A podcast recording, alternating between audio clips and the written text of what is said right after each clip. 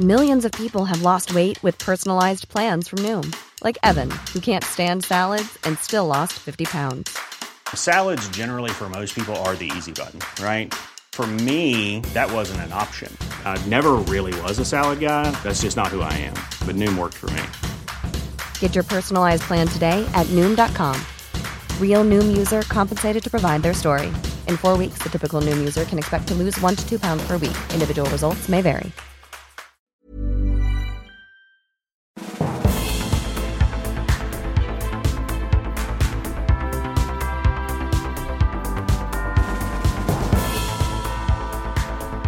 Hello and welcome to the Political Party. Today's guest is Harry Cole, the political editor of The Sun. It's a job he's had for three years. He's still only in his 30s, and this is such an entertaining account of what it's like to work at a modern British tabloid and everything that goes along with it. Before I come on to that, uh, I can announce some new guests. On Monday, the 20th of February, my guest is Keir Starmer, as you know. On the 6th of March, it's Eddie Izzard. On the 20th of March, it's Krishnan Guru-Murthy. On the 3rd of April, it's Ruth Davidson. On the 17th of April, I'm on the verge of being able to announce that, but I can announce today on the 22nd of May, my guest will be David Blunkett, the former Home Secretary, former Education Secretary, now member of the House of Lords, and uh, of course, one of the biggest biggest beasts in Labour and British politics. Tickets for all those shows you can get by clicking on the link. But on to today's guest, Harry Cole. Now, we recorded this the day that Nicola Sturgeon resigned, so we talk about that a little bit at the start and the implications for Harry and for political editors at tabloids and newspapers and what it means a day like that and and how uh, the uh, Sun in Scotland differs from uh, the UK version of the Sun and all that type of thing. But the main conversation is about being a political editor, but also he is just a complete political obsessive, and and you'll be aware of him from his previous work at Guido, and maybe even some of you total obsessives will remember Tory Bear, as I did, his initial blog. Um, but really, it's a defense of enjoying politics and everything that goes with it, and the stories about the individuals, and it really is about seeing politics, about how you tell. And, and he'll come on to this, but basically, how you tell stories about policy through individuals, um, and also just about the next election and who the Sun's going to support and why that's such a big deal and how the Sun's influence has endured. And it's just an absolute romp through all that uh, and so much more. Um, so I shall speak no more and leave you in the capable hands of Harry Cole.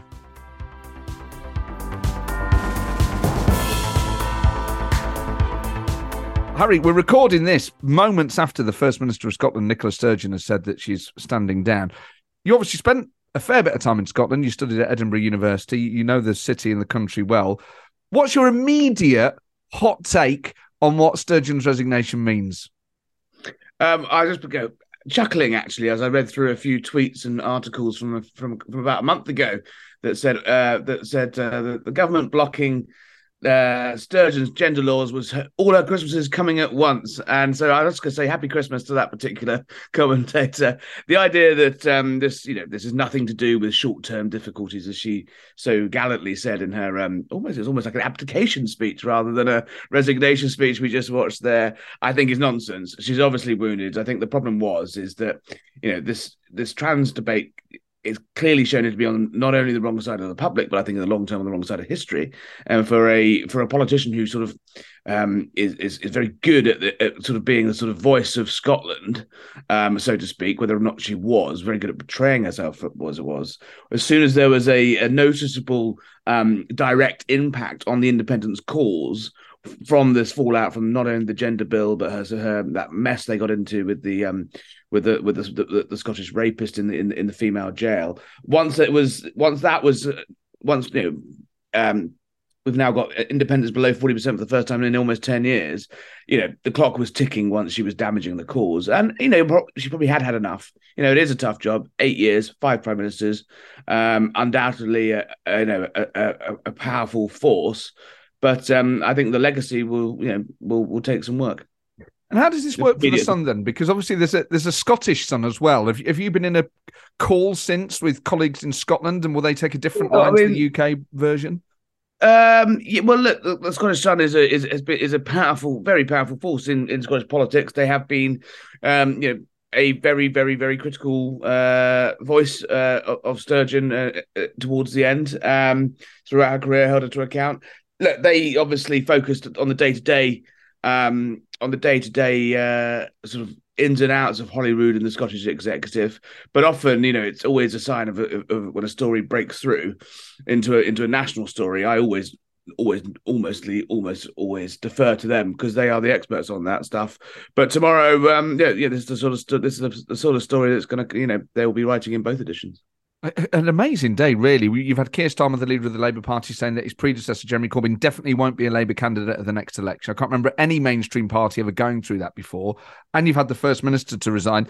I think. I mean, this is recess. It's meant to be quiet, but are these the days that you that you live for well, no, as a political I, I, editor? take, I was I was meant to take the day off, and I said, "Oh, it's going to be quiet tomorrow. I'll take a day off." Um, and there is, you know, frankly, what we've learned really since 2014, when I think politics uh, started to go weird, and then it sort of snowballed into Brexit and May and Boris and and, and then COVID and then all the craziness since then. Is there is so much, no such thing as a quiet recess? And I've actually managed to maintain my day off, but I have um I have t- I have been knocking out a little piece uh, for tomorrow's paper, but from the from the comfort of my home. well, I've, uh, very kind of you to join me today, then, given that this is effectively a, a Sunday uh, for you. Um, now, you've been political editor of the Sun for a few years now. Am I right that you're still in your thirties? I am. I'm 37 in April. So you be, you got that gig when you were what 34? Uh, 35. Yes, I think it was. Yeah, pretty young. But I had. Um, I've been weird. I've been. Um, I sort of joined the lobby very, very young. Um, or just sort of turned up in Westminster really and started throwing rocks quite straight out of university, in a way that um that lots of other people didn't do, and I didn't do any actual um, sort of journalism training formally to begin with, um, and was blogging around and, and sort of caught a, caught a wave of sort of new media, so to speak. But you know, then suddenly all newspapers became bloggers, and everyone's got a Twitter account and a website, and um, the sort of bloggers uh, took over. So I sort of assimilated into into newspapers at a very young age. So uh, yes, very young. And you'd started you'd started with a blog called Tory Bear, which I, I remember at the time. I, I remember reading it. It was a brilliant blog, and it was around that time there was, I guess there was Guido. There was something called Recess Monkey. Yeah, I remember. God, there were a couple of others as well, but it was it was a really exciting time because all this stuff was totally grassroots up. There were just really interesting, provocative people on left, right, and centre setting up effectively what were, I guess, quite gossipy political websites. Yeah, I think Iain Dale as well deserves a lot of credit for the yes. sort of you know slightly waspish insideriness of it, it, it all. Um, in America, it sort of it sort of sort of sprung up in the run up really to sort of 2004 um uh, presidential election and the primaries. There was obviously blogs that were around that were long sort of tomes. There's something called fisking, uh, where sort of people will take an article and go through it line by line and shout louder capitals about why it was wrong, uh, and you know it was all sort of kind of weird. And actually, the the medium of of, of fast paced, quite unaccountable, very quick um, reaction to news actually is it, it was there for the for the taking. And I yeah I I sort of got into it because I I I'd done some work down in Westminster one summer uh, when I was at university, and I'd wanted to keep a kind of footing on that. Um, so I started writing about student politics, um, which as anyone that's ever dipped a toe in it now, um, now and then will know is the most boring, ambitious, and completely pointless um, world. But also got some great characters in it, many of whom are now actually in the Labour shadow cabinet. Um, many of them now actually popping up various places throughout um, throughout Westminster. I often see a name and think, "Oh God, what did I write about them?" um, uh, and some of them actually bring it up with the, dinner with the editor. Uh, a senior cabinet minister actually took a took me to task just last week to say I first came across Harry when he wrote something absolutely appalling on his blog. so sorry about that, Suella. Um, and are most of them philosophical about it, or do, do you sense yeah, that some of them still bear a grudge? I know. I mean, they're often the way. I mean, I've always been the way. The Simon Walters model of of of punch them on the nose on a Sunday and try and take them out on the Tuesday for lunch. And um, once someone's been through the mill, they never really want to do it ever again. Um, so there's a way of there's a way of of, of, of smoothing feathers. But yeah, no, it, it, started out as an accident. I was meant to go and be a, a barrister. I was meant to do a law conversion when um, I finished university. That was always my plan. Um, and then I did. I got a phone call from Paul Staines, who runs the Guido Fawkes blog, who I'd sort of got in touch with when I was sort of in that blogging world and done a couple of weeks' work experience with him. Got a phone call from him saying, "Look, Telegraph have just bought the expenses files. This is what May Mayish two thousand April two thousand nine. um, it's all going to kick off. It's going to be mental. Come in for the summer, and I said, yeah, I'll come and I'll come until September the thirteenth, and then I'll go to law school, and I stayed for six years. So was that the job you did in Westminster, or was it or was it an actual political job? No, so straight uh, straight after straight after graduating, I turned up at um, uh, at Guido Fawkes Towers, and um, those are slightly wild west days. The, the, fall of Gordon Brown, the expenses crisis, they were they were sort of wild, wild, busy days and mad, mad stories. And I just always presumed this is what it was always like down here, um, which of got, got me a taste for it. And then I applied for a couple of jobs in sort of PR firms and lobbying firms. And a couple of them, well, one of them in particular said, um, "We'd love to give you a job, but we don't think you want to work here. Um, you should go be a journalist." And so I thought, oh, "Okay, interesting." Um, and so I sort of then bolted on a few things. I started doing some work with the Spectator, um, which gave me a bit more of a sort of serious outlet, um, and a bit more sort of highbrow stuff, and a bit more freedom to sort of actually write at length, which was nice. Um, and then um, we started providing uh, Guido content for the great newspaper that is the Daily Star Sunday, um, which was good. This was all during sort of Leveson Row, Leveson sort of period where sort of tabloids were kind of, you know, the Sun on Sunday launched, the, the tabloids were sort of, you know, getting themselves into a new position, a new place, but also wanting to fight back a little bit post the sort of decline of the um, of News of the World in 2011 and that period. Um, and then after a year of the Sun, uh, the Daily Star Sunday, the, the the Sunday Sun, Sun on Sunday, bought up the bought up the column, and so I was working for them for a couple of years while working at Guido, providing them with a Sunday column, and then from there just sort of clawed my way into a into a job eventually, and that was after the 2015 election. I joined the Sun lobby team, and um, and then yeah, and then just that feels like two years ago. It's actually now seven years ago. So it's been fun. And was there ever any part of you, you know, you involved in student politics, involved in the Conservative Association up at Edinburgh? Was there any ever part of you that thought, actually, I, I would stand for Parliament, whether Holyrood or Westminster or something? Yeah, so obviously a sort of Tory boy, uh, light, Tory boy light. I would say I wasn't full Tory boy. Um, but there was elements of the Tory boy to me. Uh, yeah, did get involved in that, but again, in more of a social way in um, in in in in Edinburgh. Um, it was good. It was a good laugh, really. Because basically winding up the Labour Club, winding up the Greens, winding up the Nats. Uh, the Labour Club were our big enemies actually up then. Then it was the sort of Nats were a bit fringe and a bit bit geography teacher and crusty. Um, and that obviously all changed about five years after I left when they were in the ascendancy. And the Greens obviously were the Trots, uh, who were great fun for, for for winding up. And so I got involved in student politics mainly uh, as as well. I insisted at the time it was nothing of the sort. Was mainly as a, as a, a sort of a wind up. Um, and ended up running as you know, student president, all that bollocks. And it was, you know, it was fun. It, you know, I probably should have done a bit more work, but it gave me that bug. However, the longer I spent writing about them, really from quite an early on, early on, the longer I spent in Westminster, and the longer you study it up close, actually, any feeling that you'd want to do it I know other colleagues in the lobby have disagreed, and I know that some of them will be, you know, definitely have had their eye on seats before and have made the transfer.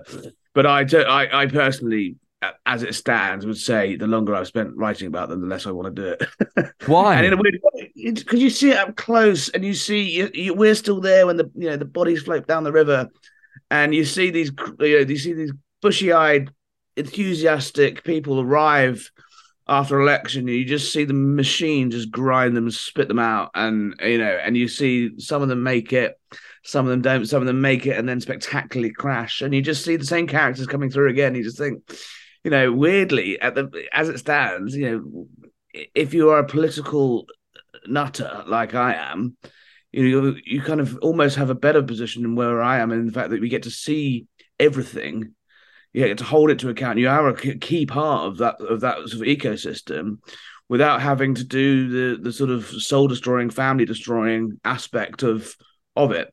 Um, you know, uh, there are some brilliant, brilliant MPs, and there are some very, very bad ones, and we get to see them both. And often you get you think some of the best ones are the brilliant ones, and the brilliant ones are the worst ones, and and actually tracking those those changes is, I think, far more interesting from where I'm sitting than um, than actually wanting to to to have a go. But I know I know other people take the different view, but for me, it's um, it's almost like um, an opposite reaction. The longer you longer you, longer you spend there, the less time you do you'd like it. I'll take a peerage though, if anyone's listening. Um, Lord, Lord Cole would fit very nicely on top of as a byline because it's quite short. and Is it just that what you're doing is more fun as well? That you you just enjoy it more? Yeah, no, this job is is slightly mental, and I say this to the guys as well, the team. Like, don't do it if unless you love it and you want to give up your, you know, your social life, large elements of it in the week. You know, it's long hours. It's it's it's quite brutal. You can it's sometimes quite futile. Um, if you you know you spend all the time on a story and you know then a jumbo jet falls out the sky at seven o'clock and it's you know goes goes down to four four inches of, of, of copy in the paper rather than a spread splash and spread. So um, it can be, but you know if, you've got the bug, it's there's no there's no greater job going. And I always looked at people sort of slightly older who suddenly just one day walked away. And I could never quite understand it, and then actually realised it's if you if you don't have the bug, it's actually quite a miserable job. If you if you've still got the, the the, the passion to do it, great, and you can do it as long as you have that passion. But I think the second that you think, what am I doing this for? You know, why am I doing this? I think you have to go and do something else because it is a 24 um, 7 existence. And as we said earlier, you know, this was meant to be a day off. And I've been sitting watching, you know, press conferences and fielding calls and talking to MPs and texting and, uh, uh, and, uh, and writing analysis pieces. So there never really is an off switch. But then you know, there's always going to be, I hope, someone who has got the flame and the bug standing ready to pick up the mantle and run with it once, um, once, uh, once we burn out. But um, currently, as it stands, um, still very much, um, still very much running. And it allows you to be in a position to break massive stories, particularly being at the paper you're at. And obviously, uh, uh, the last few years, the Matt Hancock story and the front page and all that was just uh, you won Scoop of the Year for it. Probably the biggest story during COVID, really, in terms of a story about an individual. With a story like that, is that uh, uh do you think you're more likely to get that land in your lap as political editor of the Sun, or, or is that uh, is that an unfair assumption? Look, I think the look, I mean, the without getting in too much into how the sausage is made, is if you have a story like that, and that story was very much a, team effort. Um, you know, you, where are you going to go? You're going to go with you've heard of. Um, so the, the, element of the, you know, I say, you know, if you see a, a ringing phone in journalism in the office, pick it up because you never know. It's, you know, a lot of generation, younger generation coming up through, they do all of their work on Zoom, all of their work on WhatsApp, all of their communication is is written mostly. Um, and you know they stare at a phone that rings and there's one phone in the office which I always have to answer, but I always know who it's going to be. But on the off chance it's not Bill Cash, I have to answer it. and I love Bill dearly, but he's if he's calling around something, it, it, you're in for you're in for twenty minutes. Um, but I always say you have to answer that phone because it might not be Bill Cash, and that number somewhere is in some sort of Commons registry as our as the Sun lobby team. And just because very few MPs still you don't use the internal phones doesn't mean there's not going to be one day a corker at the end of it. So yes, I think yeah we do. Every paper I think relies on a you know trades on their reputation. Um, you need to become you know a trusted vessel for people to come to and you know they need to know that if they do come to you with gold then you know you're gonna you're gonna give it a good show so i think every paper has it but perhaps you know the sun uh you know for scandal and of of a, of a bonking variety um would be a no-brainer because that's you know right up our street and obviously we'll do everything we can to secure that story like that and you, you obviously have to maintain that reputation. You know, it's not just that it trades on that its its reputation over many decades. Obviously, you have to do things that keep you as top dog in a way. Well, in a way, I think I've been politics for for for me and politics for for the paper is as much about personality as it is about policy. Yes, there are important policy stories that we we will cover and we'll cover them well. You know the budget particularly is is a, is a very busy time of year for us. We have very clear um, sort of views on what is in the best interest of our readers because we are in tune with our readers. We poll them we talk to them we focus group them we we react with them our, our letters bag is still flowing and even in this day and age and our and our interaction with the reader is is is is daily. Um so we sort of see ourselves as sort of our, a reader's champion when it comes to the budget making sure in the run up to the budget that um you know their voices are heard on on, cons- on a, a consumer level on tax level on a fuel level things like that. Um, but then also, you know, for the rest of the time, there are very boring stories which we have to cover um, because they are important, but then they're also completely dry and dull and inaccessible. But if you can make them about character and personalities and and battles between people that people know about, it's a much easier way of telling the story and a much more interesting way of telling the story. And whatever you know, the Guardian and, the, and the, heavies will say, it's how they really want to tell the story as well. Um, so it's about you know, it's not necessarily about you know it's making characters familiar to people um so that actually when you know scandals and, and the like do hit people know who they are um i think helps. But um you know it's it's not necessarily always being about you know pointing the finger and and saying ah. But it's also sort of giving a rounded a rounded view of, of, of politics that takes into account that actually some of the most interesting parts of the Westminster system and, and British politics are these extraordinarily ambitious characters who all kind of hate each other and all doing everything to stab each other in the back. And if you can tell that story in, in, in a more accessible way, then all the better. And the Sun is still seen as the paper to get for any uh, prime ministerial candidate going into a general election. Highly symbolic interventions in 1992 and, and 1997 and, and, and prior to that. And since, I mean, just having a sense of what's happening at the moment, uh, uh, how does the Sun feel uh, about Rishi Sunak versus Keir Starmer? Um, we'd like to see more of both, frankly. Um, the we will always do what is in the best interests of our readers, and we will not tell our readers to vote for someone um, who we don't think is up to the job of whatever political stripe or colour that is more passion i think is the um, used to be the tracey emin sign that hung up um, in downing street. She donated it to um, i think david cameron and then took it away when boris johnson came in and said enough passion. That's quite enough passion for one building. Um, but it, it, it, used to hang. It's one of those beautiful tracey emin neons that used to hang above the door frame in one of the staterooms um, in number 10 it said more passion. We want more passion. You know Keir, good day he's had. Good week. Good month you know, he's had a good 2023 so far. Clean bill of health from the ECHR, great. You've got to a stage where you're, you know, I think I said this after last party conference. They've got Labour have got their football boots on. They've turned up to the stadium. Now it's time to play the fight, the, the final. So they're in a position to fight properly. However, I think we'd like to see a bit more. The Shadow Cabinet, I think, have some very, very interesting characters in it. It also has some massive duds. Um, it needs to be more than Starmer. There's, you know, at the moment he's sort of walking, you know, the famous Blair uh, comment of, you know, walking across the the minefield with a with a no, walking across the whatever it was, a slippery corridor or whatever it was. Yeah. yeah. this is more of a more of a minefield. Look, he's he's on the pitch. Um, so let's show us what you're actually going to do. We will need to see more.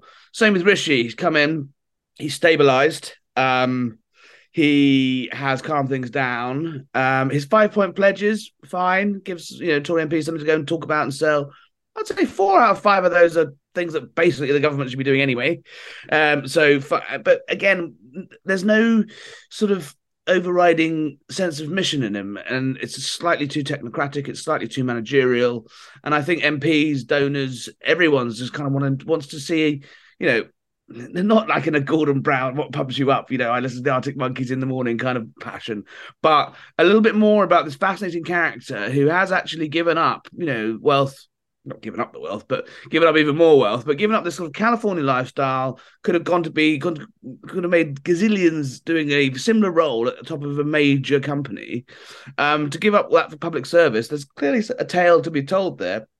We'd just like to see it. But interestingly, for for for um, Rishi, our readers actually still very clearly identify him in focus groups as as oh furlough guy. Yeah, they just they that that as a good thing. As a good thing, that intervention in the in the in the in the in COVID still give, gives him a hearing in a way that actually you know Liz didn't quite get, and you know you'd think the fourth prime minister in a in a twelve year Tory government term wouldn't quite get a hearing. But he, because he was such a known character when he came in, actually people were willing to give him the time of day. That said, he has got a massive uphill struggle to to to get to get to you know to, to win win a, sort of mandate of his own, so to speak. So both of them have, you know, are, are doing good things Some of them are doing, you know, there's bad things they're doing as well. But on the whole, you know, they they're kind of evening out a little bit. But where it's going to go is who can really lead now. You, you know, you both got control of your parties just about. You've wrestled it, wrestled some of the crazier elements to the fringes, or in Keir's case, even booted them out. But right, good. What are you now going to do to build on that? When when Tony Blair was fifty percent, you know, in the polls, had a twenty five point poll lead against John Major, he used that to double down on shifting to the centre. He didn't take that and, and stand still. He used it to get even more reform of Labour through. Um, so we'd like to see that. And with with with Rishi, he's you know he set himself some very clear targets. He better meet them. I mean, is it fair to say that the default position would be probably to back the Tories in any given election, and that it's up to Labour really to win the Sun over? And and if that is the case, how close do you think Keir Starmer would be to, to winning the Sun's approval? I mean, we're eighteen months out. Let's um, let's not um, let's not you know um, run before we can whatever no, whatever the expression is. Um, run before we walk. Um, look, we will we will weigh up both sides and make a decision closer to the time. That said, you know, we are in a. it is obviously and noticeable not just to the media but to the wider public that he is presenting a different platform to to what he was you know to his to his predecessor. That said i think he's got some serious explaining to do on why he felt comfortable enough to sit through four years of jeremy corbyn and say at two general elections that jeremy corbyn should be the prime minister. And i think he's probably got a little bit of work to do to convince our readers that actually he suddenly has had this damascus conversion on brexit and is fine with it because mm, i'm slightly skeptical. It's, it's a long way to go but we're going to give him a fair hearing um, and with, I don't think it's a necessarily a difficult position. I mean, I'm, you know, as you said, as I said, I'm, I can remember '97. I can remember before that. You know, it's a slightly of a, a blur to me. But our readers are, you know, working class people of, of, of, of, often of the right. But as I always say to Labour, when they spat yet another press release into the Guardian or an exclusive interview in the Guardian, more Sun readers vote Labour than there are readers of the Guardian. So a third of our readers will still vote Labour. Um, so it's um, yeah, it's all to play for. And, and, you mentioned the focus groups that you do earlier. Uh, obviously, and every newspaper goes through this, but you have a kind of relationship with your readers where you are uh, you know recommending choices to them at times that you think are in their best interest but you're also listening to what they say and they're guiding you so how much uh, going into th- thinking of the next election specifically, will you be led by what your readers are telling you in things like focus groups and polling? Well, it's like any like any you know like almost in it like like any, like an administration or a political party or leadership you got to you got to find a balance between those things. You got to you can't be solely if you're solely led by focus groups then you know you, it's a dangerous path for anyone to, to go down. But that said you you you know there's a difference between flying and flying blind. Um you know it will be a combination of of, of it all. Um you know also it's people turn people why people read newspapers it's why people watch the news. They want to be yes entertained and but also informed. But so you know you, there's a balance to be struck between um you know blindly following people but also then saying well hold on and this, this because of this this this xyz um you know perhaps have a think about that. So there's there's it's it's it's an art rather than a, a science but you got you got to do these things in the round, but also you have actually as a sort of role as a as a as a journalist, as a paper, as a product that people choose to buy to find out what's going on in the world. You've got to set your own views out. Now, leader columns are never shy away from that, and even stuff that seems to be unpopular um, to begin with can often end up being on the right side of of history on the right, right side of, uh, of, of public opinion. Take the trans debate, for example. You know, elements within the within, within the Guardian have been hounded out and bullied and uh, and harried out um, for for saying what was basically now popular. Look at within the SNP. You know, if Joanna Cherry had been listened to a little bit more by by Nicola Sturgeon on this trans issue instead of just being you know booted out um, when it looked like it was all was all very popular. Um, you know, Sturgeon might be in a very different position, and that's like like our our position. You know, we've said some stuff that's been controversial and and not and goes against the grain of of the informed you know informed thought in Westminster that's been ultimately proven to be right. So you've got to take a stand as well as smell the air. You obviously uh, have a history in in online with with things like your own blog and then and then Guido Fawkes a, a, few years ago, maybe even now, people prematurely were talking about the death of print, and you know this would lead to a new era where the Sun and others were far less influential. Actually, that doesn't really feel like that's happened. I mean, is am I jumping the gun on maybe that there will be a, a, an eventual decline of print, but there seems to still be a, a desire for something tangible. Yeah, and also look at the magazine. Look at the magazine sales. Look at those sort of New Statesman, Spectator, Private Eye. Their sales are going up. Like people are people want to hold on to stuff, and they like the the product. There was, I think, you know, when I started, it was you know 10 years until the death of newspapers, five years to the death of newspapers, and now it's still 10 years. Look, the brands are going to last forever. They will touch wood, yeah, but there will be new, the news brands are, are strong. Um, you know, so uh, our team has evolved just in the sort of 10 years that I've been sort of involved in from, you know, there was a, there was a sort of very strict online um, print sort of breakdown. My role when I came in about three years ago is completely sort of merged that now. We've got, you know, we, we are providing politics content from 7 a.m. Often I'm, you know, one of us is still writing for the second edition at 11 a.m. There's sort of six, seven across, eight of us across seven days doing that. And yes, there are some people that are more focused on the online matters, but then they can also get their stuff in the paper. And yes, there are, you know, it's looking at stuff that, you know, is often the same story, but a, a repackaging of it in a different way um, to be able to provide it the same story for a print audience as you can for an online audience. But the online audience will often have a much more consumer tilt. Um, that people would like to know, right? What is all very well for this government announcement? What, what does it mean in fiscal, in, in monetary terms? What, what does it mean for my wallet? Um, what does it mean? Yeah, fine. You're talking about tax cuts and this and national insurance and that, but what am I going to save a week? And so it's actually sort of it's it's news everyone's had to do it, and I think the Sun have done it in really clever way of actually being very much consumer driven on on online, and that's why our traffic is you know soaring and picking up. Our consumer team are absolutely amazing. Politics is often done with a consumer angle. Money stories do better than than than straight up politics stories. But at the same time, you know, the, the the Sun, you know, traditionally is page two of the Sun. We like to say to say that you know there should on page two of the Sun, you should be able to pick it up and read it in one go, and be as informed as if you'd read the entire top headlines of the you know say the Times and it's all there. So we end up having sort of eight, nine, ten little tiny stories on that page, but it's the ten most important things you need to know, not at a glance, but you know, in a in an easy sitting. Um, and so it's it's basically it's it's the, the, the papers that will survive and the brands that survive will be the ones that can provide to multiple audiences on different platforms at the same time with the same team.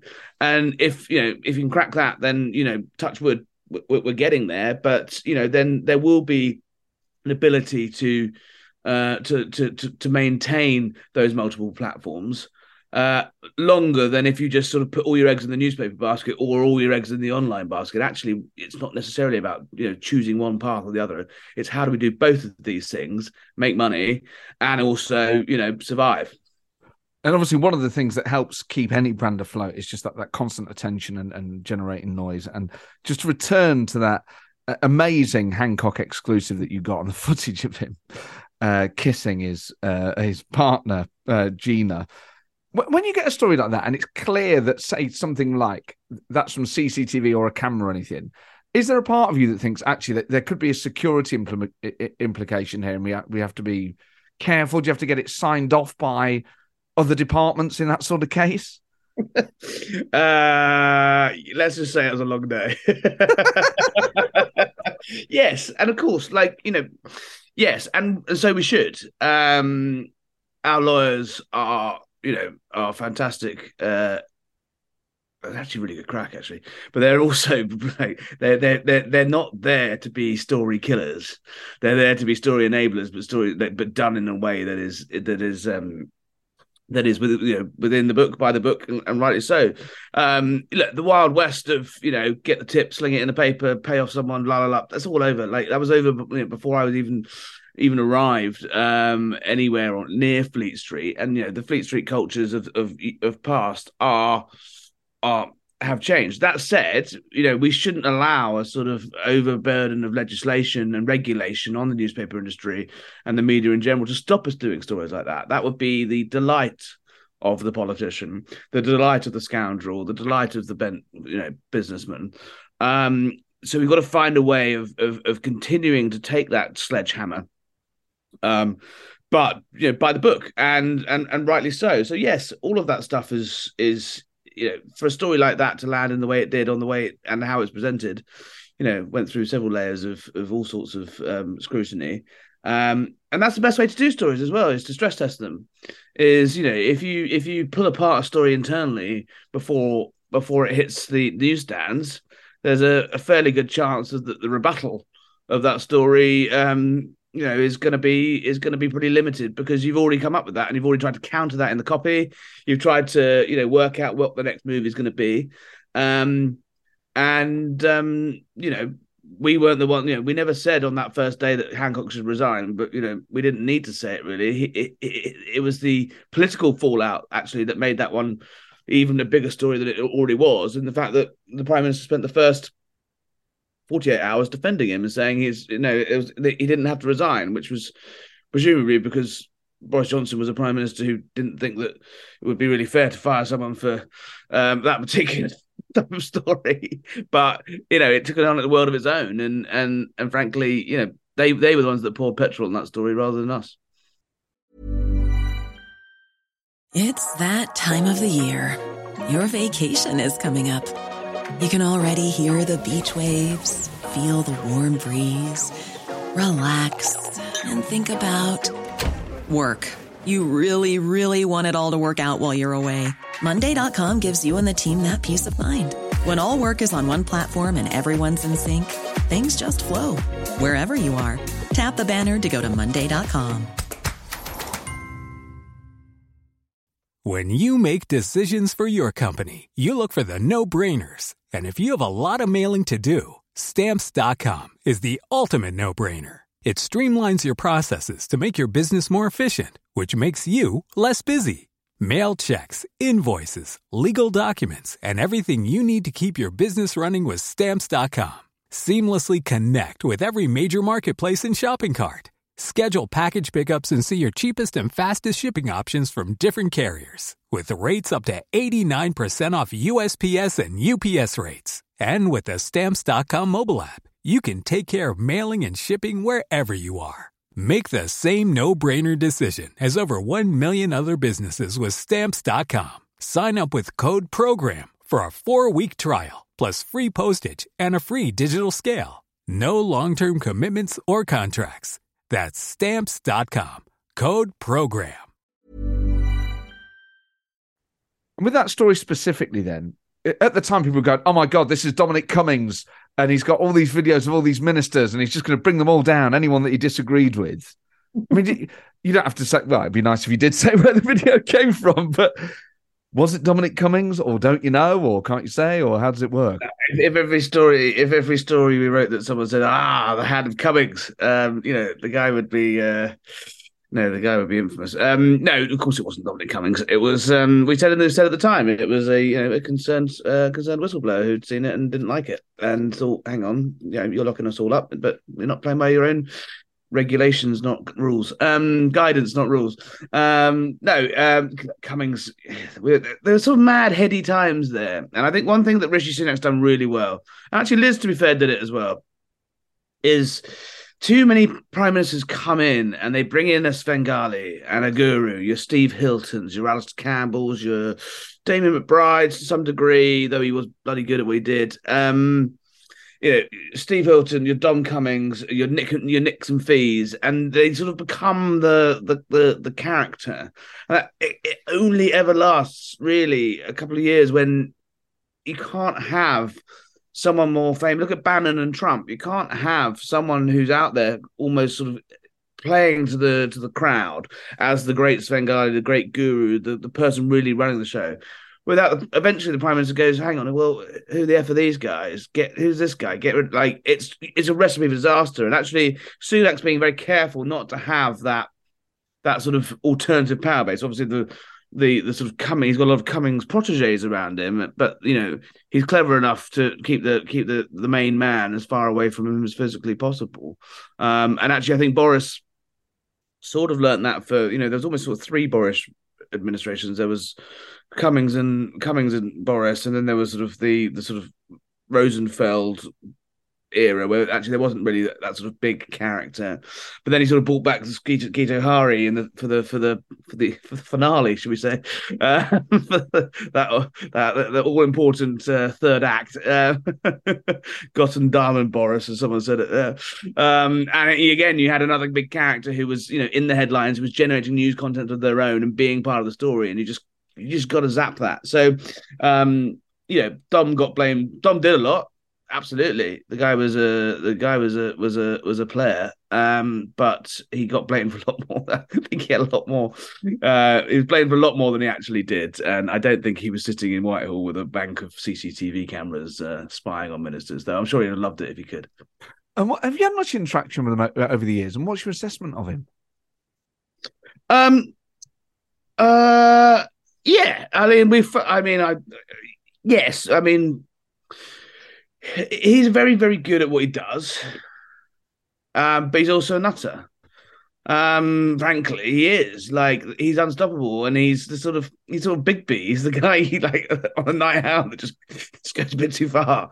Um, and, and he just think you know in what they had a real golden opportunity. I really genuinely think this with that seven seat, seat majority to actually make some big sweeping changes in Whitehall, and they got hit by the bus of COVID, and it's all quite unfair. And they wonder what happened without the pandemic and whether they really would have been, you know, marching forward into great reforms. I don't. You know, something else would have come along, I think. But yeah, he's he's effective because he's dangerous and he, you don't and he's unpredictable and you don't know what he's going to do next. But at the same time, I think uh, I was know, there was the Carole Cadwalladr nutters and crazies and all that. You know, he's a Russian agent. La la la la la. Um, I have found his reaction to Ukraine um, really quite troubling. Um, if you read his Twitter feed, he is openly parroting Kremlin talking points, and in a way that it's you know, it's beyond sort of winding people. It's beyond being the sort of guy who goes, guys, calm down. We don't have an end game here. To Zelensky is a crook. We should we, we should be attacking him. Like it's it, it, it's pretty proper, like you know, properly out there stuff. And if you look at, I haven't seen any of that. I've completely yeah, stopped following. If you look at who else is sort of parroting that stuff, it's all the people you've basically, you know, been a bit worried about over the years and you just think, hmm. And so I don't buy this whole, you know, Putin ordered Brexit to destabilize the West, you know, theory. But his his views on his views on Russia and, and Ukraine are, are are very troubling. And is that when he when people like that say stuff like that, do you think that's as a product of the fact that he's no longer at the center and it's a kind of I'm going to show you that well, no longer being at the center of things makes you more likely to drift to the fringes? I don't know. I think uh, possibly. Um, I, I think he he was almost more powerful when he was left the building than he, you know, almost more powerful when he left the building. That great image of him walking around, walking out with a big box. When I found out what was in the big box, it was a load of shit to throw at, at Boris Johnson. Um, so from wallpaper to Partygate to emails to leaks to bodies piling up, you know, it was all him uh, by hook or by crook, and um, through some various you know intermediaries. Um, but broadly, it was him, and um, you wonder whether you know what's he going to do now. What's you know he's he you know he, he got Boris elected. He helped get Boris elected. He got Brexit done. He helped get Boris elected. He you know he he you know what's his next project, and he wondered he's the sort of man that I wonder whether you know yeah, you're probably right. He's probably less dangerous with a with a with a with a with a stated aim, if that makes sense, with with something to get his teeth stuck into. And at the moment, I think he's slightly railing around, being a bit weird. Would he work for Trump? I don't know. Um, he's he's sort of menacingly writing about regime change USA, which um, which. Uh, which as a yes, I don't know. I don't think he. I don't think he would work for Trump because I think he obviously was at the sharp end of the of Trump craziness. Um, you know, when in sort of 2020 and in in 2019, 2020, 21, when you know we was the world was battling the the you know the COVID stuff, and Trump would appear on TV and start talking about drinking bleach and things. And you know, as a as an ally uh, and as a key ally, and you know, in that in number ten, I imagine there was some pretty tense times when everyone just wanted to shut the fuck up. Um, and um, you know, I, I doubt he would. I don't know. Who knows? But um, never say never. That would be a hell of a team. so after Boris Thomas, we get Liz Truss very briefly, and and you and James Heale write a biography of Liz Truss called Out of the Blue. Now, obviously, talked about elsewhere, I'm sure, but it must have been a bit of a nightmare effectively landing that, which is a great gig to get, writing a biography of a new prime minister, getting to write that first draft of history, and then realizing that in the run up to the publication date, her premiership is expiring. So, at, at what point was the book commissioned? Uh, the book was commissioned on the 15th of August. So we basically had been sort of chewing it over, talking about it. It's something I'd wanted to do for a while. I had a sort of um I'd known her for years, obviously, as she sort of came up through the ranks, and I knew a lot of the people around her.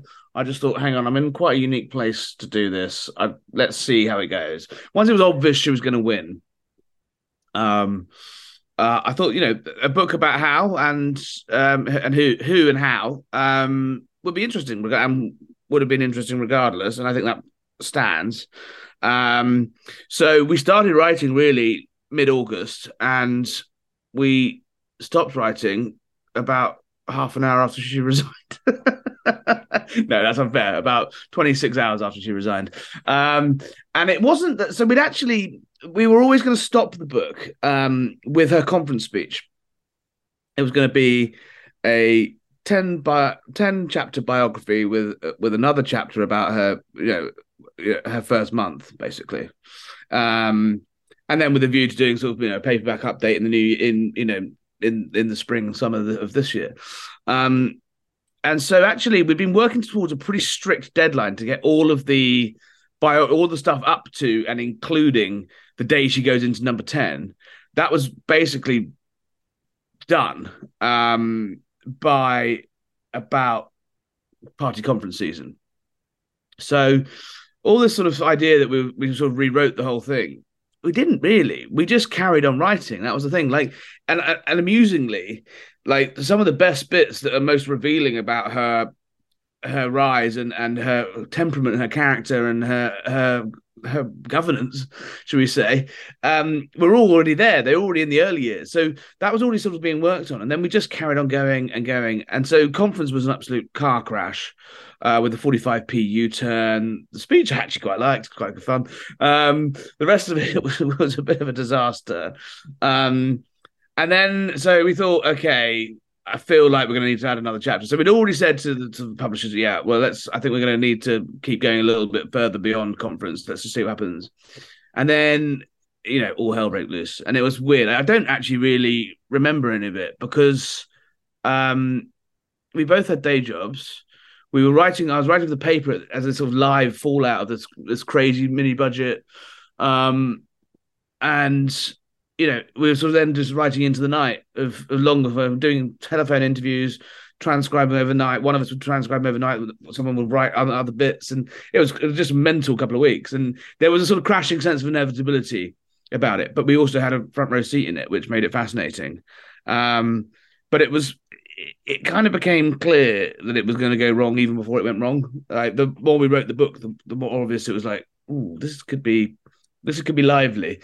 Um, and so yeah we just we didn't rewrite we just we just never stopped writing and did you as her premiership is imploding are you oscillating between thinking oh man damn it we've got this book coming out and she's basically toast or thinking actually this is great publicity for the book so uh, James won't mind me saying this because I've said it before, but he was really worried uh, and was a bit like, mm, "People are taking a piss. We're a fucking meme. We're, uh, you know, there's a guy in Stanford who's done a TED talk, and he opened his TED talk with, "Imagine how you know if you think your project's gone down the Swanee, imagine me and these British guys." And it's just a bit like, ah, oh. and I just said, like, just come on, you just got to lean into it. You've got to yeah. go with it. He ended up writing this brilliant piece for the Spectator about will anyone buy my my book? It became an international sort of, you know, it became a proper meme and some sad act somewhere kept photoshopping ever ever decreasing price um price labels on, on the book. Eventually it was the last one, just could someone just please take it? And we hadn't even finished the book about it. So he was getting a bit down the dumps. So I was just saying, no, this is great. It's a book everyone's talking about. The crucial thing is we I think the worst thing would have happened is we bought out a copy, bought out a version, and she resigned two weeks later. So actually, weirdly, the stars aligned, and we we we just pushed through. And and HarperCollins and publishers were absolutely amazing and so accommodating, and bought, changed all sorts of um, all sorts of deadlines and print um, windows and things like that at, at a time as their busiest time of year, pre Christmas. Um, to, to to do that to make it work was brilliant. And we ended up bringing the the ebook out a couple of weeks early just to really um, capture the mad the mad wave. But um, yeah, when when Keir stood up at PMQs and started and started uh, you know taking the piss out of Truss through the book, the meme, the, the through the the idea of the book, and I just you know you, you can't buy publicity like that, so uh, you just got to roll with it, and it worked in the end. You know, some poor sod who works for Liz Truss tweeted that he got five copies of it from uh, from various relatives at Christmas. I think it Oh, became the it became the sort of book to buy the political person in your family, or the book that, to buy somebody you really don't like who likes politics. Well, I got given it, so I don't know what that means, but it is a brilliant read. It is a fantastic read, uh, and I, I will put a link to it in the blurb so that Thank you. I think the speed of it. I, I think. I think. I actually couldn't. I had a bit of PTSD afterwards, and I actually only flicked through a copy of it again properly um, in. Uh, it's just after Christmas. Uh, there's one lying around the house, which I think I'd given someone.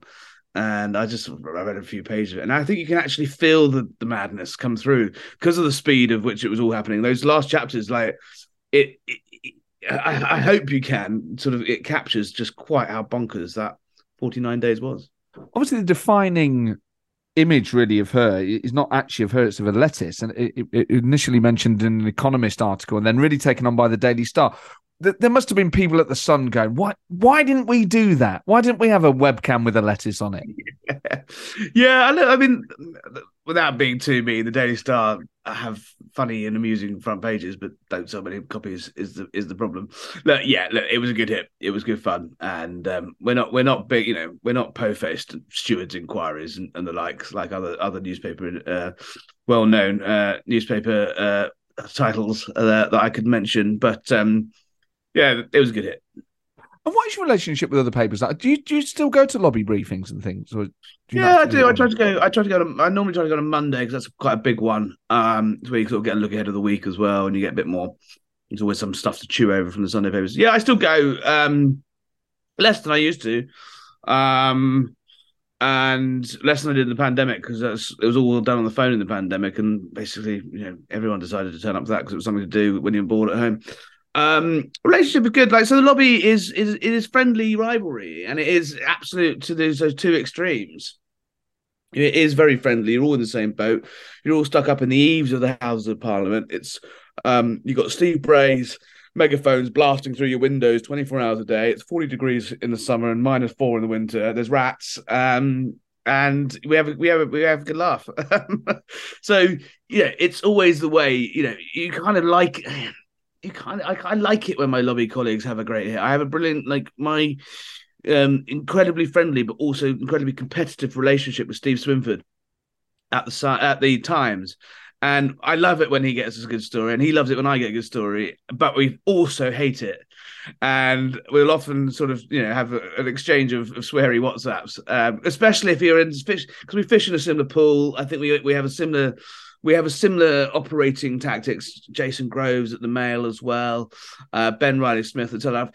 It's a bit like I don't know. You can just tell if someone else is around on the same story because you get a whiff of something, you call someone, someone's go, oh, I spoke to Steve about that a couple of days ago. Go, oh, hello, and then you can you you basically start to piece together where other people are.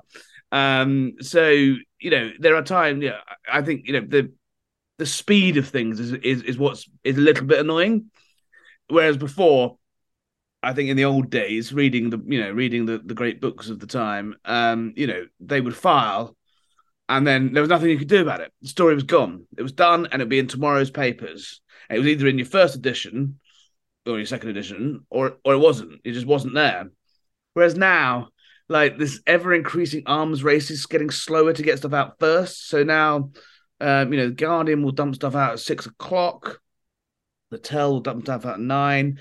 You know, ten like because there's because it's all online. There's this there's this element of not only have you got to get your own stories, but then you've got to analyze immediately and rip or or ignore everyone else's stories. So your, your your job is not just the traditional chase of getting the scoop; it's also working out working out what else you need to put into your paper the next day.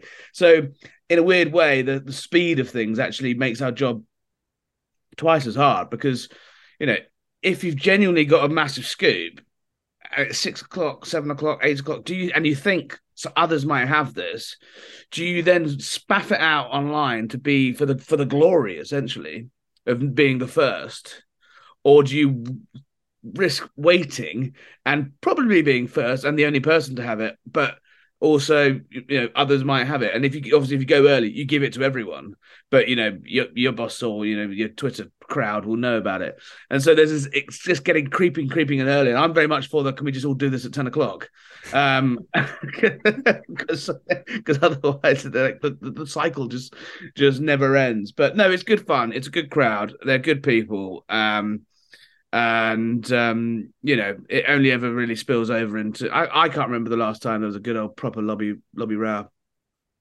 And what pressures are on you as political editor of the sun internally? Is it about clicks sales whatever? You know do you have don't know how it works for journalists do you have performance reviews with line managers or are you kind of aside or above that sort of thing? I, I hope we don't. Look, we're in the paper. At the end of the day, we're in the news business. Um, create news, make us make a splash, make noise, get the brand out there, get the paper out there, get people talking about stories in the sun. That's the only metric that really matters at the end of the day. Um, yes, there is some online, you know, some goals. Um, not my bag really, but I mean, obviously, we we are focused on providing a rounded online coverage rather than driven by numbers, but driven by you know impact. So, um, yeah, there is a bit of that. I'm not, I, I don't think you know we're not crawling through the paper each day measuring bylines and how much people have got in the paper, but you know, in a weird way, everyone everyone wants to splash. That's the thing. That's everyone everyone wants to, to deliver. And the last few years has been so much con- politics so much, too much politics, way too much politics, and so actually, part of my job is to, is at the moment to say, look, as a sort of as a as a starting point, we probably don't want to do too much politics in the paper because there's been so much. People are bored of it. People want to be left alone to watch telly, go to the football, read about stuff that's not politics. They just want to get on with their lives, go to work, earn a living, and have the government out of their way. And to have to read about this shit day in day out and you know and the latest prime minister has arrived with the latest ideas and and so at the moment now it's it's it's about finding a balance of between okay we do actually have to give this a good show because this is important because of x rather than this generic almost politics is is the paper we do politics because it is a newspaper but you know it used to be back in the old days you know we'd have page two page lead a couple of spreads, maybe a couple of times a week, a splash if it's a really big story. But you know, there was a sort of period between Brexit and then Boris and then COVID and then and where we were just splashing politics day in day out, and the punters don't like it. They don't want it. They don't want it rammed down their throat. They want to vote an election every five years and hope that everything goes all right in the meantime. And they quite like to know how much fags and booze are going up with at the budget, and and like to see their tax bills go down. Um, because it's because because it's had to be so because there's been so much of it. Now it's about actually making a judgment on what we don't need to do, and actually trying to find out what politics, you know, what, what crosses the line between what needs to be done and what we can actually just, you know, do small rather than just constantly ramming politics down down the readers' throats. Thinking about your readers and what they like and don't like, what do you think their view of Boris is?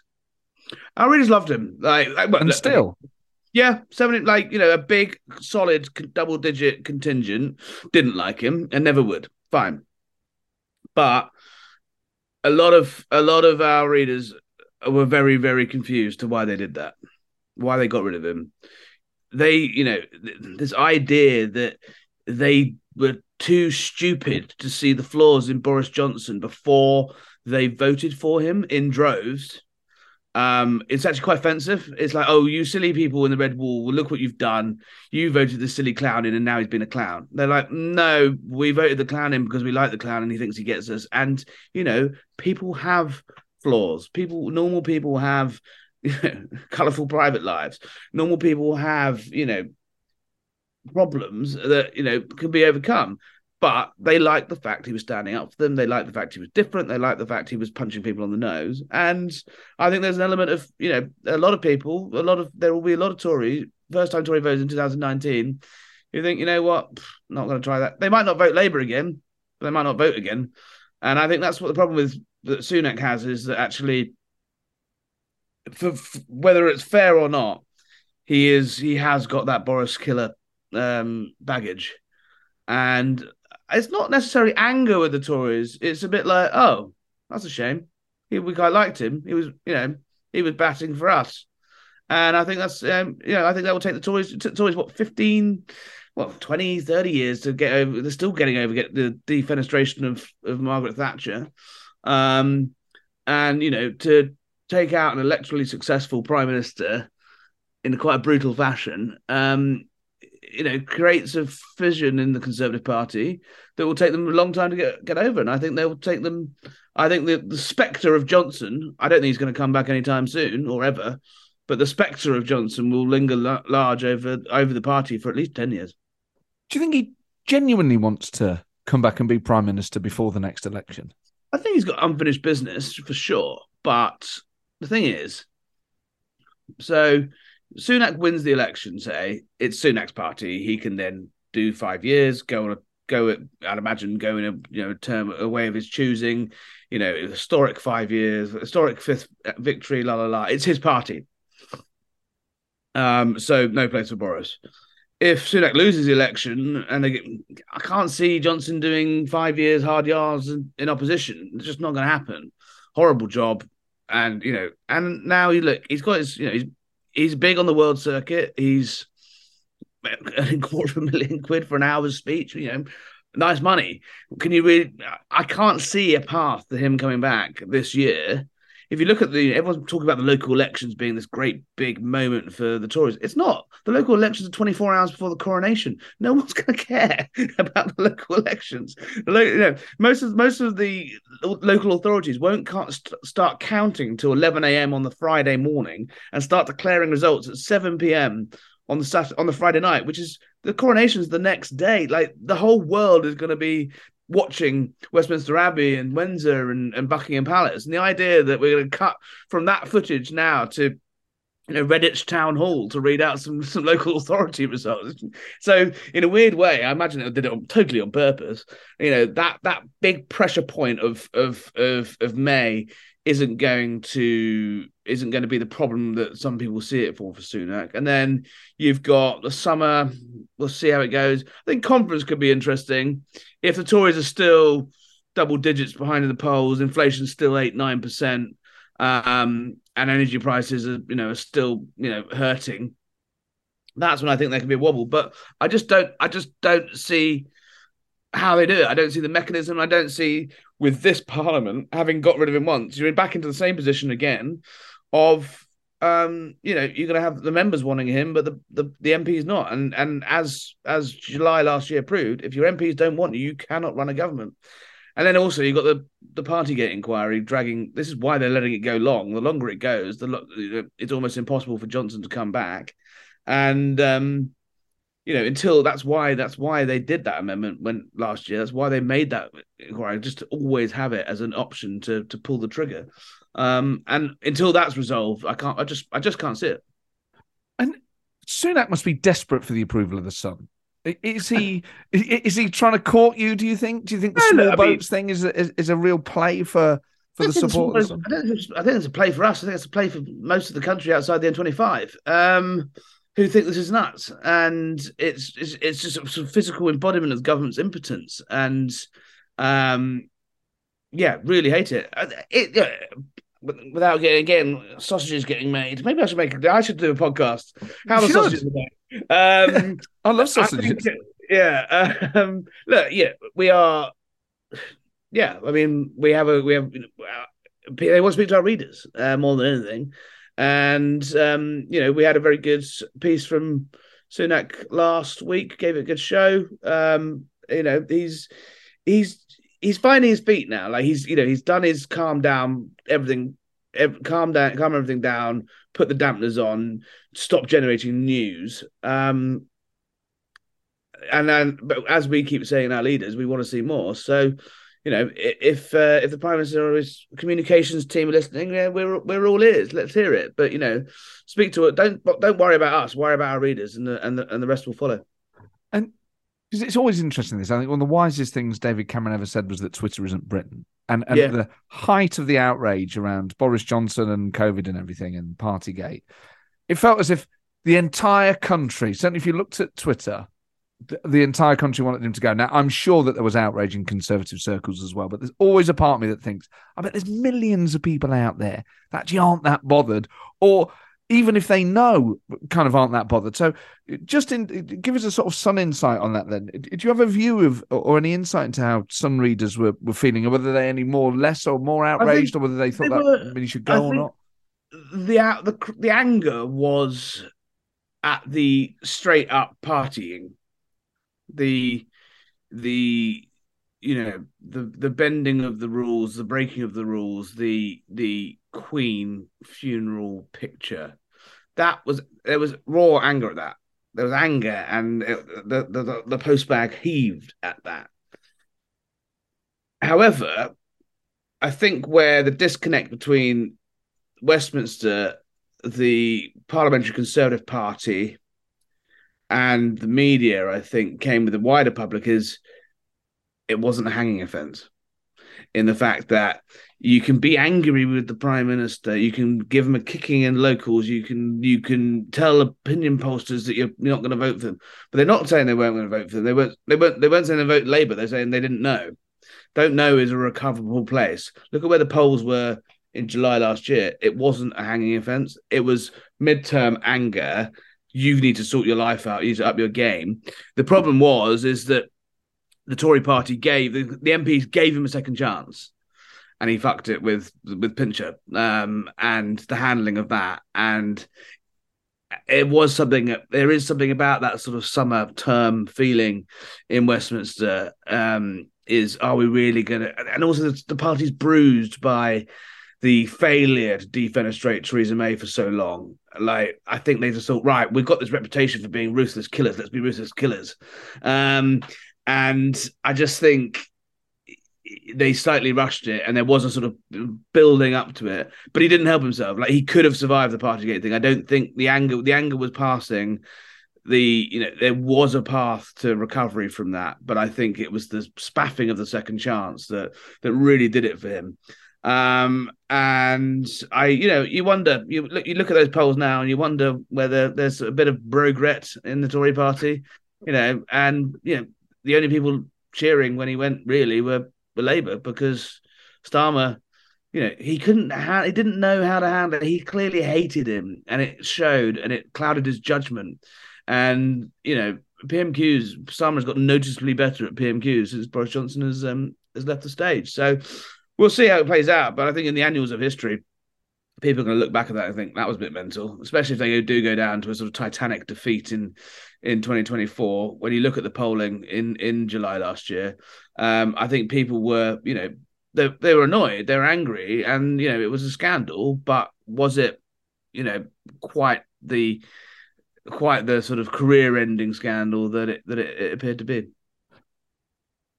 How hard is it when you know some of the people involved? You know, you've been around in politics a long time. People become friends. You know, you have closeness to some people, and then you're having to write stories about people that you're possibly very fond of, or or that are close to people that you're very fond of.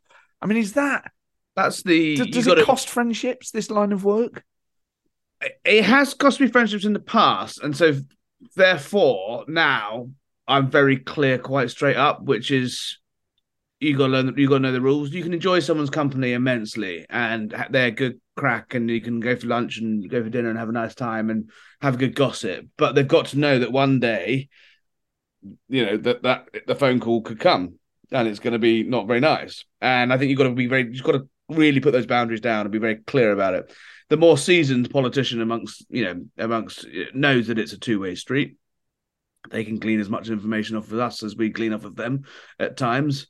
Um, it's never quite as you know as naked as that, but you know, you, you the most skilled politicians are the ones you leave lunch with thinking, "Gosh, I've got so many stories from that." And you get back to your computer and you sit there and go, "Oh, I can't actually think of anything he told me." and not just because you had two bottles of wine, but because they've actually lifted the lid enough to to show you what's behind the curtain without actually showing showing you without actually giving you enough to to pull the trigger. Um, look, yeah, being around politics, and also the problem is of being around politics for a long time because actually Westminster compared to America, you know, Westminster Village is so small that you know contacts you knew or friends you knew before they were in politics, well, they were in the fringes of it like I was t- 15 years ago, and now MPs. And you think, Christ, like, how did you do that? Like the the duty night officer at CCHQ used to answer the phone at midnight if you had a query is now a minister. And you think, you know, and that's a sort of 12 year. That's the sort of when you what you get to at the end of a 12 year cycle. Um, a 12 year go- uh, government is actually some of the like the gimpier elements of the uh, uh, of, of the of the Cameroon era are now actually taking actual decisions about real stuff, and and this is the sort of cynicism you get from it. You're thinking, God, I remember that guy. Like, what a clown he was, and now he's and now he's now he's you know almost in the cabinet. And so it's things like that are, are quite um are quite. You can't then you can't then be like, you know, you can't not. I'm not going to ignore him in a pub, or you know, I'm not going to not talk to him because he's now thinks he's all, all high and mighty. Well, um, so it's a hard balance, but you've got to you've got to put the ground rules down. Um, and at the end of the day, I think politicians and journalists are quite similar. They both, you know, they both quite like the the world uh, in which they operate in, uh, or have to. Um, but you've got to be strict. You've got to say no, and also you've got to, at the end of the day, always they're never your friend. Really, they're not, they're not your friend. You can be friendly, you can have a nice time, but the the true friendship cannot really ever cross the guard if they retire, they leave Westminster, fine, whatever. But an MP and a journalist need to have very distinctive ground rules. And just finally, for you then, wh- where does your ambition lie? Is it to be editor of a newspaper, of the Sun specifically? Would you ever work for a party or a politician or inside Number Ten? Um, again, I've been I've been asked a couple of times to do it, and not in Number Ten actually. Um, I should hasten to add, but MPs of uh, very upwardly mobile ministers have said if you ever fancied it. And I'm not going to be pious and say no, actually, uh, and never say never, um, because without going full Josh Lyman, Jed Bartlet, but you know, I couldn't sit here and say if I one day saw someone who I thought that guy, that woman is going all the way and is a good thing, and I want to help them, it might happen. I just haven't seen them. no, no sign of them yet. they don't currently exist. Yeah, but if Keir wants um, some put some grit into his oyster, I think uh, you know the he knows where to find me. Harry, this has been an absolute pleasure. Thank you so much. I've really enjoyed it. Thanks.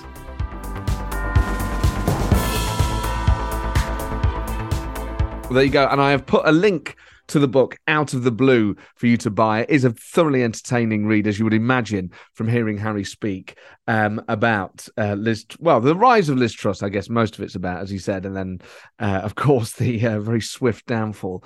Um, but it is fascinating that idea, actually, that sometimes in politics, people can get a bit sniffy about it being about people. And I, I kind of understand that, that it's also about ideas and it's about policy and it's about outcomes. But ultimately, we do elect politicians and their personalities and their behavior does shape not just their policy agenda in people's lives, but the outcomes of nations. So actually, I, I really enjoyed hearing a, a spirited defense of covering politics in that sort of way. And it is it's amazing that, the influence that the sun still has and how it's endured and how it will how it's adapted to the arrival of of social media and, and online and everything else.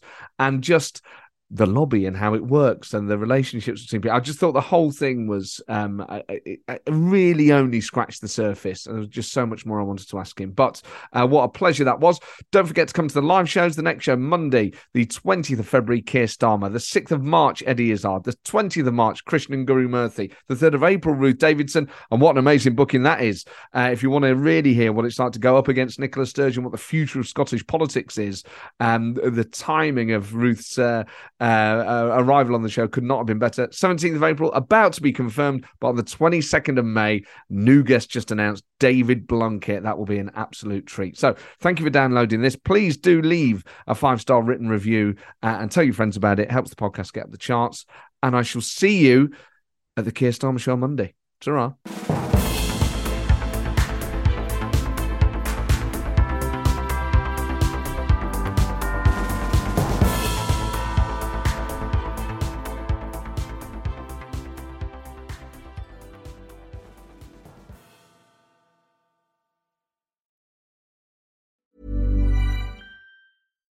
When you make decisions for your company, you look for the no brainers. And if you have a lot of mailing to do, stamps.com is the ultimate no brainer. It streamlines your processes to make your business more efficient, which makes you less busy.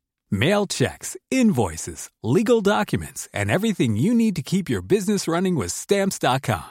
Seamlessly connect with every major marketplace and shopping cart Schedule package pickups and see your cheapest and fastest shipping options from different carriers with rates up to 89% off USPS and UPS rates. And with the Stamps.com mobile app, you can take care of mailing and shipping wherever you are. Make the same no brainer decision as over 1 million other businesses with Stamps.com. Sign up with Code PROGRAM for a four week trial, plus free postage and a free digital scale. No long term commitments or contracts.